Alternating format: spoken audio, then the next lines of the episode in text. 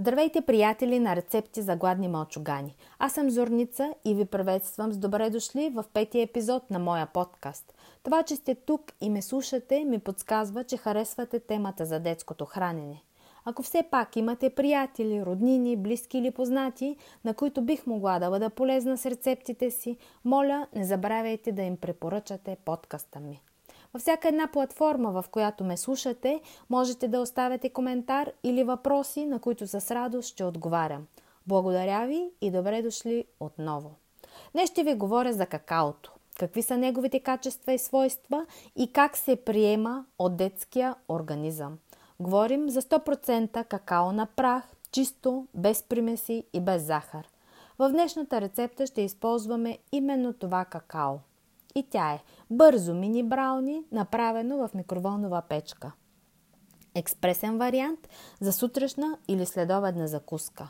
Продуктите, които ще използваме са за една порция и са следните.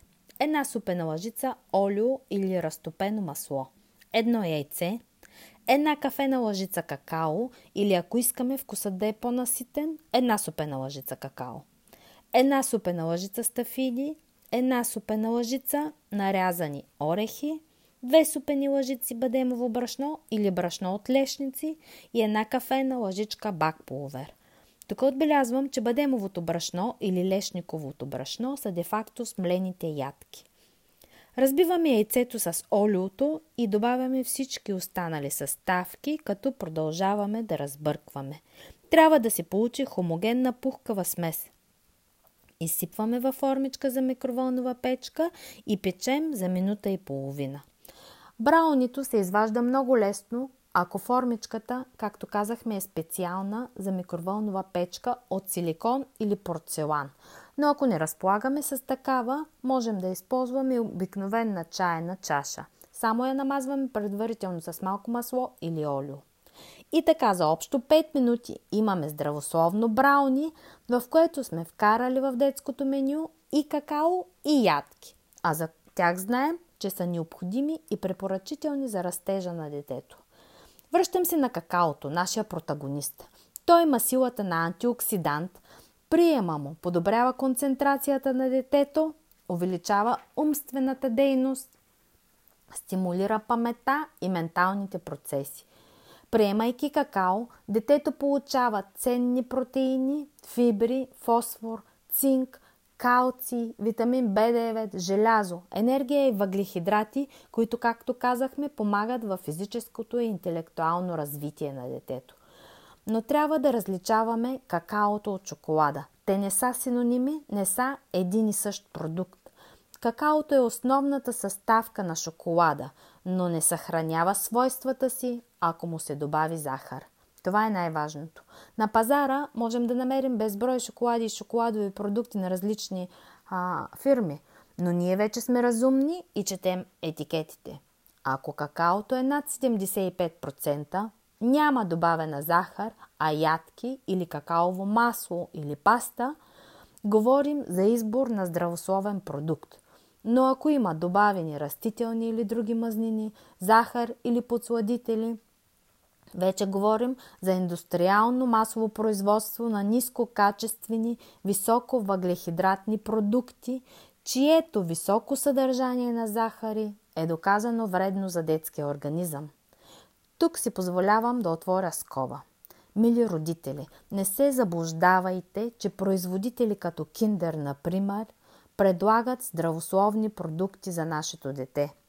Съдържанието на какао в едно шоколадово яйце е минимално. Съставките му са следните. Чета ги от самия производител. 47% от които захар, пълномаслено сухо мляко, какаово масло, какаова маса, емулгатор, лецитини, соя, ванилин, обезмаслено сухо мляко 17%, захар, растителни мазнини палмаши, обезводнено масло, общо млечни компоненти 32% и общи какаови компоненти 15%. Общо съставките на 47% от яйцето до тук, а останалия процентаж до 100%. Къде е и какъв е? Даже не е необходимо да го търся. От до тук видяното, кое е полезното в едно киндер яйце, като добавим играчката изненада, която при деца под 3 годишна възраст е немислимо да дадем, защото има вероятност да глътна частите, които съдържа. Не случайно в Америка яйцата киндер са забранени. Ще ви кажа и средната хранителна стойност за 100 грама от продукта, която производителя предлага. Калории 552. Мазнини 34,2 грама. Въглехидрати 52,3 грама, от които захар 52,1 грама, белтъци 8,1 грама и сол 0,323 грама. Е, кое от всичко изброено до тук е полезно? Че 100 грама а, от киндер яйцето дават 500 калории или че половината от съдържанието му е захар. Ще кажете, че едно киндер яйце не е 100 грама, но няма значение. Дори 20 грама да е количеството захар е прекалено високо за едно подрастващо дете и най-вече не му е необходимо. Но да се върнем пак на какаото. Лекарите не препоръчват да се дава какао на едногодишно дете, но се препоръчва приема му след 2 годишна възраст. Ако детето ви не е опитало вкуса на сладкия или вреден шоколад, със сигурност ще му хареса силния вкус на какаото. Може да го добавите в млякото му, в домашно приготвени кексове, мъфини, мусове, кремчета, бомбони или дори блокчета шоколад.